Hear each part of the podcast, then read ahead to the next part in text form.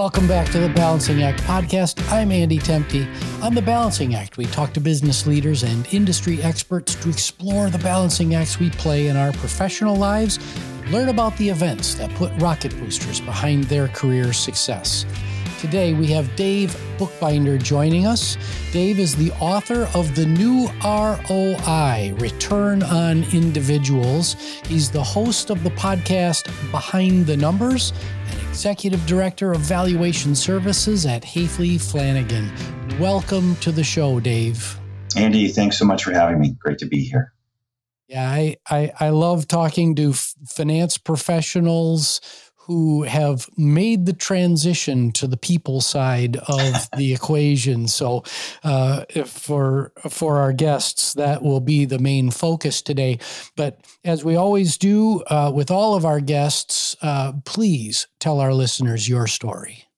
Yeah, sure. So thanks for that. Like you said, I'm a financial guy. So by education, MBA in finance, by profession, I've got two professional designations from the American Society of Appraisers that say in their view that I'm an expert in business valuation and intangible asset valuation. Wrote two books, The New ROI, Return on Individuals, and The New ROI, Going Behind the Numbers, which explore my journey to prove that people really are a company's most valuable asset. And like you said, also host of a podcast called Behind the Numbers. Very, very cool. What's that one event, that singular moment in your career that just put those rocket boosters behind your career? Great question. And I think it may be an unusual answer. Maybe you hear this more often than not, but it was a negative thing. So early in my career, I was part of an organizational restructuring, and it was very disruptive. And I was talking with a close friend and mentor about it. At the time, he assured me that every successful person that he had met in his life had been through something like this, and assured me everything was going to turn out for the better. And, in that moment, it's hard to see that. But with hindsight and total clarity now, I realize that sometimes those things really do happen for a reason. And maybe that really was what was the springboard, as you say, for a different trajectory that I otherwise never would have had a chance to explore. Yeah. So where did you go after that restructuring moment? Yeah, that took me into sort of a different route in corporate finance, which let me cut my teeth in the investment banking world. And I worked my way up the corporate finance food chain, doing mergers and acquisitions, capital raising, asset securitization. And that's when I came to the realization that valuation was really kind of the most intellectually gratifying of the corporate finance offerings, and never looked back from there. Yeah, in the spirit of full disclosure, I'm on the board of the Financial Modeling Institute. Dave, as a valuation expert, would be very familiar with the world of financial modeling as it relates to the valuation process. And I agree, Dave, when you get it right, when you get a valuation right and have a really solid model behind it as a set of proof points, it can really help with financial decision making, business strategy, et cetera. So a lot of folks kind of put what you focus on every day, which is valuation. I think it's kind of an oddity and a sideshow, but it is central to a lot of what happens in business. Oh yeah, it's fundamental. But let me ask you a question, if you don't mind. So Financial Modeling Institute, Ian Schnorr, Toronto. Yeah. Ian was a guest on my show not too long ago, talking about financial modeling. Fun fact that he is chairman of Henderson Brewery. I'm a huge Rush fan, and he was organizing Rush Day. I mean, that was a great episode. So, Dave, I too am a huge Rush fan. I grew up as a young man mimicking Geddy Lee's voice. I was so excited when Ian called me up and said, "Hey, I was just at Henderson Brewing, and Geddy Lee was there," and I was like, "Oh my God, why wasn't I there with you?" How?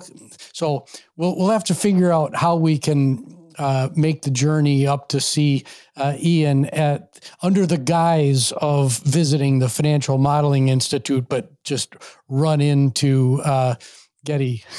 I am down for that 100%. And now the world heard you put it out there. So yeah, please do. The only reason I was not able to make it to Rush Day this year was it was conflicting with my fantasy football draft, and I host it and have hosted it for almost 35 years. So I was otherwise occupied, but I was bummed that I couldn't get to Toronto for that.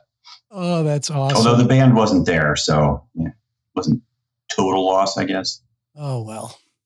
All right. Well, small world though. Sorry to distract you there. No, no, no. That is fantastic. I will talk about Rush and music all day, but let's dive in. Can you give us a little primer on what it means to be a valuation expert? What kind of projects are you most involved in? Yeah, sure. And the best way to describe it is, let me start from the top with the word. So I think most people watching and listening have seen the show Shark Tank. And I like to say that Shark Tank did me a big favor, because I like to think it made the word valuation sexy. That's how it lives in my head anyway, Andy. But it brought the word into our living rooms, even to the point where my kids actually turned to me and said, Dad, don't you do something like that? But there's a lot of reasons why companies need valuations besides trying to just raise capital. A lot of it is really sort of compliance, I'll say. I have not really met a business owner that woke up one day and said, you know what, I really want to know what my business is worth. Wait for it. And I'm really willing to do that, to spend 10 or 20 grand to get that answer. Usually what happens is they're trying to do another thing. So it could be they're buying a business and their accountant tells them that they need to record the assets on the balance sheet at fair value. Maybe they're trying to transfer ownership of their business to their kids or their grandchildren, and the accountant will say, hey, you need to get the stock valued. Maybe there's a business dispute between a couple of partners, and now there's a business divorce that's pending, and there needs to be a valuation there. The lawyer recommends that. So it's usually somebody trying to do that other thing that winds up having them ask the accountant, the lawyer, or the other advisor, well, darn it, who do you know that does that? So that's where the valuations come up. And that's a general summary of the kinds of the projects that I'm working on. So it's the financial reporting piece for the balance sheet, and there's a lot of tax work. And then there's strategic planning as well for things like exit strategy, whether it's a sale of the business or whether it's just generational transfer. Yeah, very cool. So this is the Balancing Act podcast. So let's talk balancing acts. What's the most important balancing act that a valuation expert has to play when you're in one of those engagements? The most important. Well, valuation is a blend of art and science, as you well know, right? The models have to be tight. The prescribed methodologies have to be correct. They have to be accurate. But there's also judgment involved in valuation. And the longer you wind up doing it, the more judgment you can accumulate. It makes sense, right? You've seen more, you have greater experience to draw from. And just as a quick example, one of the ways you value a business is by using a market-based approach. And most folks can relate to that because they've all heard, oh, my company trades at 8 times EBITDA, 6 times EBITDA, whatever EBITDA is, and how you define it. But how do you get to that multiple? And it's more than just what you've heard at a cocktail party. There's prescribed methods for how you develop a data set to indicate what the range of multiples are. But in selecting the right multiple, that's where judgment comes in. That's just one of the many things we have to balance. Right. Yeah. The valuation and finance generally is not all about the numbers. And we're going to explore that as the conversation goes on, but that those critical thinking skills are absolutely essential for budding accountants and finance professionals to hone. Let's shift gears to your specific career arc. What's the most important balancing act that you've played as it's contributed to your personal career success? Yeah, the thing I have to balance is the message.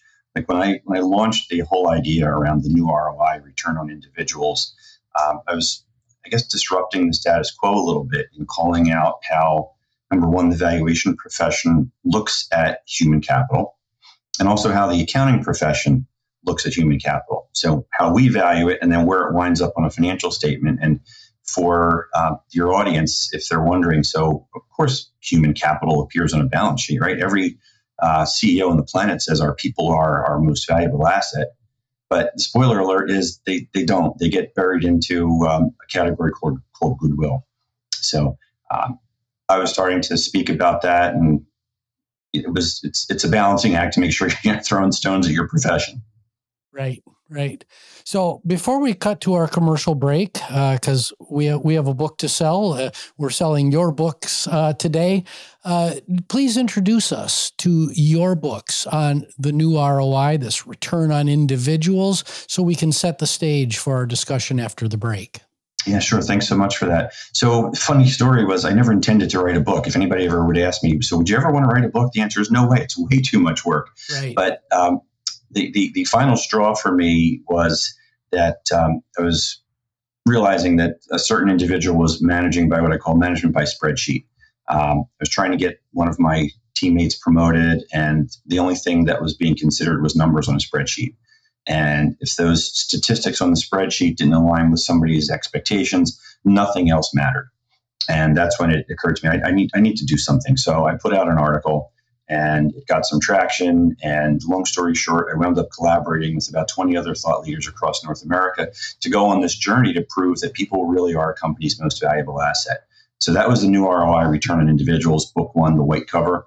Fun fact, somebody actually turned it into a play, Andy. They actually hired a playwright, actors, and made it a stage play for a night. That was really cool. And then the second book is called The New ROI, Going Behind the Numbers, which marries the new ROI brand with the podcast brand of Going Behind the Numbers. And it's a compendium of the conversations that I've had on my show with business leaders, thought leaders, CEOs who are doing the right things for their people and speaking about the impact that they're seeing. Yeah. All right. Well, we're going to take a really short commercial break, and we'll be right back. I'm Andrew Temte. The alignment of personal purpose with that of the business we lend our talents to is essential to achieving optimal work-life balance. But do you know what your personal purpose is? To help answer this crucial question, I've created a guidebook to help define your personal purpose and a vision statement to serve as your North Star. Visit andrewtemte.com/purpose to download your free copy today. And we're back with Dave Bookbinder talking about the world of business valuation. Before the break, you set us up in terms of the what behind your books, the new ROI, Return on Individuals. On this show, we talk a lot about human skill. And, let's suppose we're going to run a couple of thought experiments here. And first, let's talk about skills. If you had a new graduate, a new accounting graduate, new finance graduate sitting right in front of you right now, and they're entering the world of work and they're thinking it's all about the numbers, what advice would you have for them about the kinds of skills that they need to adopt and hone on the human skill side? Yeah, and that's really kind of the fundamentals of what's going on in the return on individuals concept. So I talk about how the people contribute to the value of business enterprise, and it all starts with leadership. So it starts with building trust among your teams, giving them the ability to have a safe space to be creative and innovative, leading with empathy. One of the reasons that I explored this journey, which I didn't share with you in the first segment, was that I was a single dad for about a decade.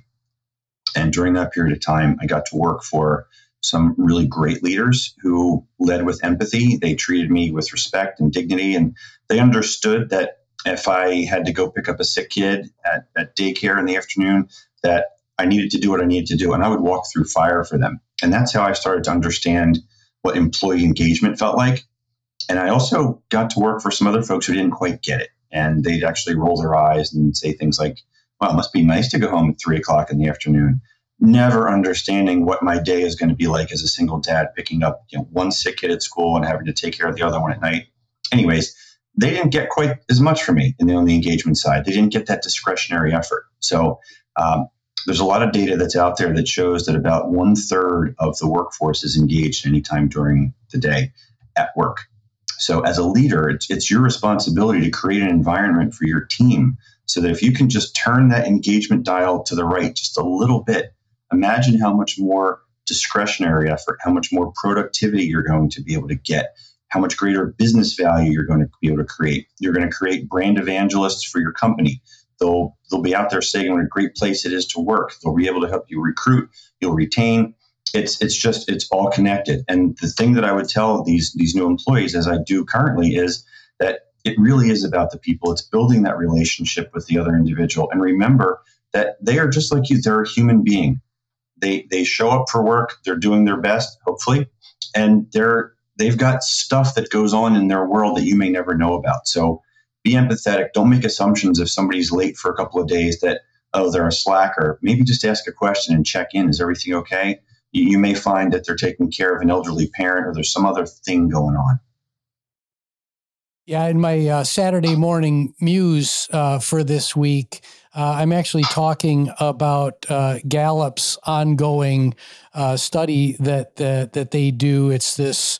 It's called the Q12 Employee Engagement Assessment, and the advice that I would have for those thinkers that kind of fixed mindset, I did it this way, so you need to do it that way kind of thinkers is, go out and look at this study.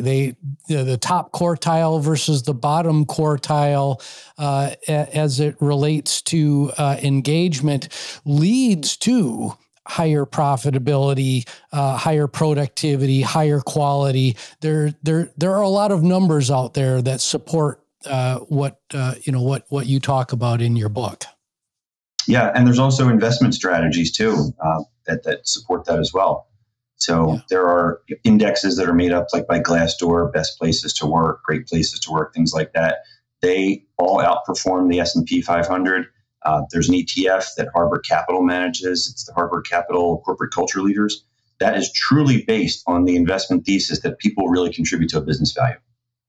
Outperforms. Yeah, thinking about these, I'll just politely call them older school finance professionals who think that it's all about the numbers and nothing more. Do you have any success stories that you can share with us? Not the names, but the stories of how you've been able to, through your writing, change the fixed mindset into more of a growth mindset from a leadership perspective, and helping them to see the benefits of balancing human and technical skill in their teams. Yeah, and I'll come at it from a couple angles. One is the back door, if you will. The HR community has reached out to me, the human resources community has reached out to me repeatedly to tell me that what the books have given them is language, so that they're able to speak the language of finance, and data, so that when they get the opportunity to have the conversations about people, it's not just the woo-woo stuff, like let's get another ping pong table sort of thing. Right. They have real actionable data that they can share as to why these types of endeavors and investing in your people really contribute to the value of the business, which then when I talk to finance leaders and I hear from finance leaders, I think the message is starting to resonate that, in my view, human capital is the kind of the final frontier of value creation. We've all done the cost reductions and things like that. And we've all seen what ultimately that does, the damage to the customer relationship, the employee relationship, and so forth. But keep coming back to the engagement statistics and the investment return statistics. So you don't have to just take my word for it. You can see the empirical data. The numbers don't lie. So if you're a numbers person, you should get comfortable with that. And at the end of the day, what it really hangs together for me in sharing is, you'll get this from a valuation standpoint, the business value is the present value of its future economic benefits brought back to today's dollars at its cost of capital. All of these companies that are doing good things for their people, the great places to work, et cetera, they all enjoy a lower cost of capital. So lower cost of capital, the way the math works is the greater the value of the present value of those future cash flows. So it's all connected. And the data is super helpful. It's no longer just one of those amorphous topics. Yeah, it's not all about trust falls and beanbag throwing, which is what some folks get in their minds that's what employee engagement programs are, mini golf courses and ping pong tables.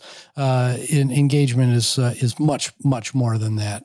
Yeah, and I would say some of those things are still nice to do, but that can't be the core tenet of your engagement strategy. Right, right. So, Dave, let's have a little fun. Two lightning round questions for you. First one, you have access to a time machine and can send a message to an earlier version of yourself. What's the message, and what previous version of yourself do you choose to send it to? Wow, I'm going to go back to the first segment and go back to that guy who was caught in the restructuring and was full of panic and fear and just totally unaware of the unknown. And I would go back to that person and, in my own voice, not just in my mentor's voice, tell myself that things happen for a reason. This is your path. Lean into it and see where it takes you, and you'll be surprised. Yeah, good message for our listeners. The second question. We're both finance folks, and we love numbers and monetary investments, but what's the best non-monetary investment you've ever made that's positively contributed to your overall well-being? I'll give you a twofer. Exercise, because when I exercise, I've got my earpods in and I'm rocking out to Rush and other bands. So it's double therapy for me. Nice. What's your favorite Rush song?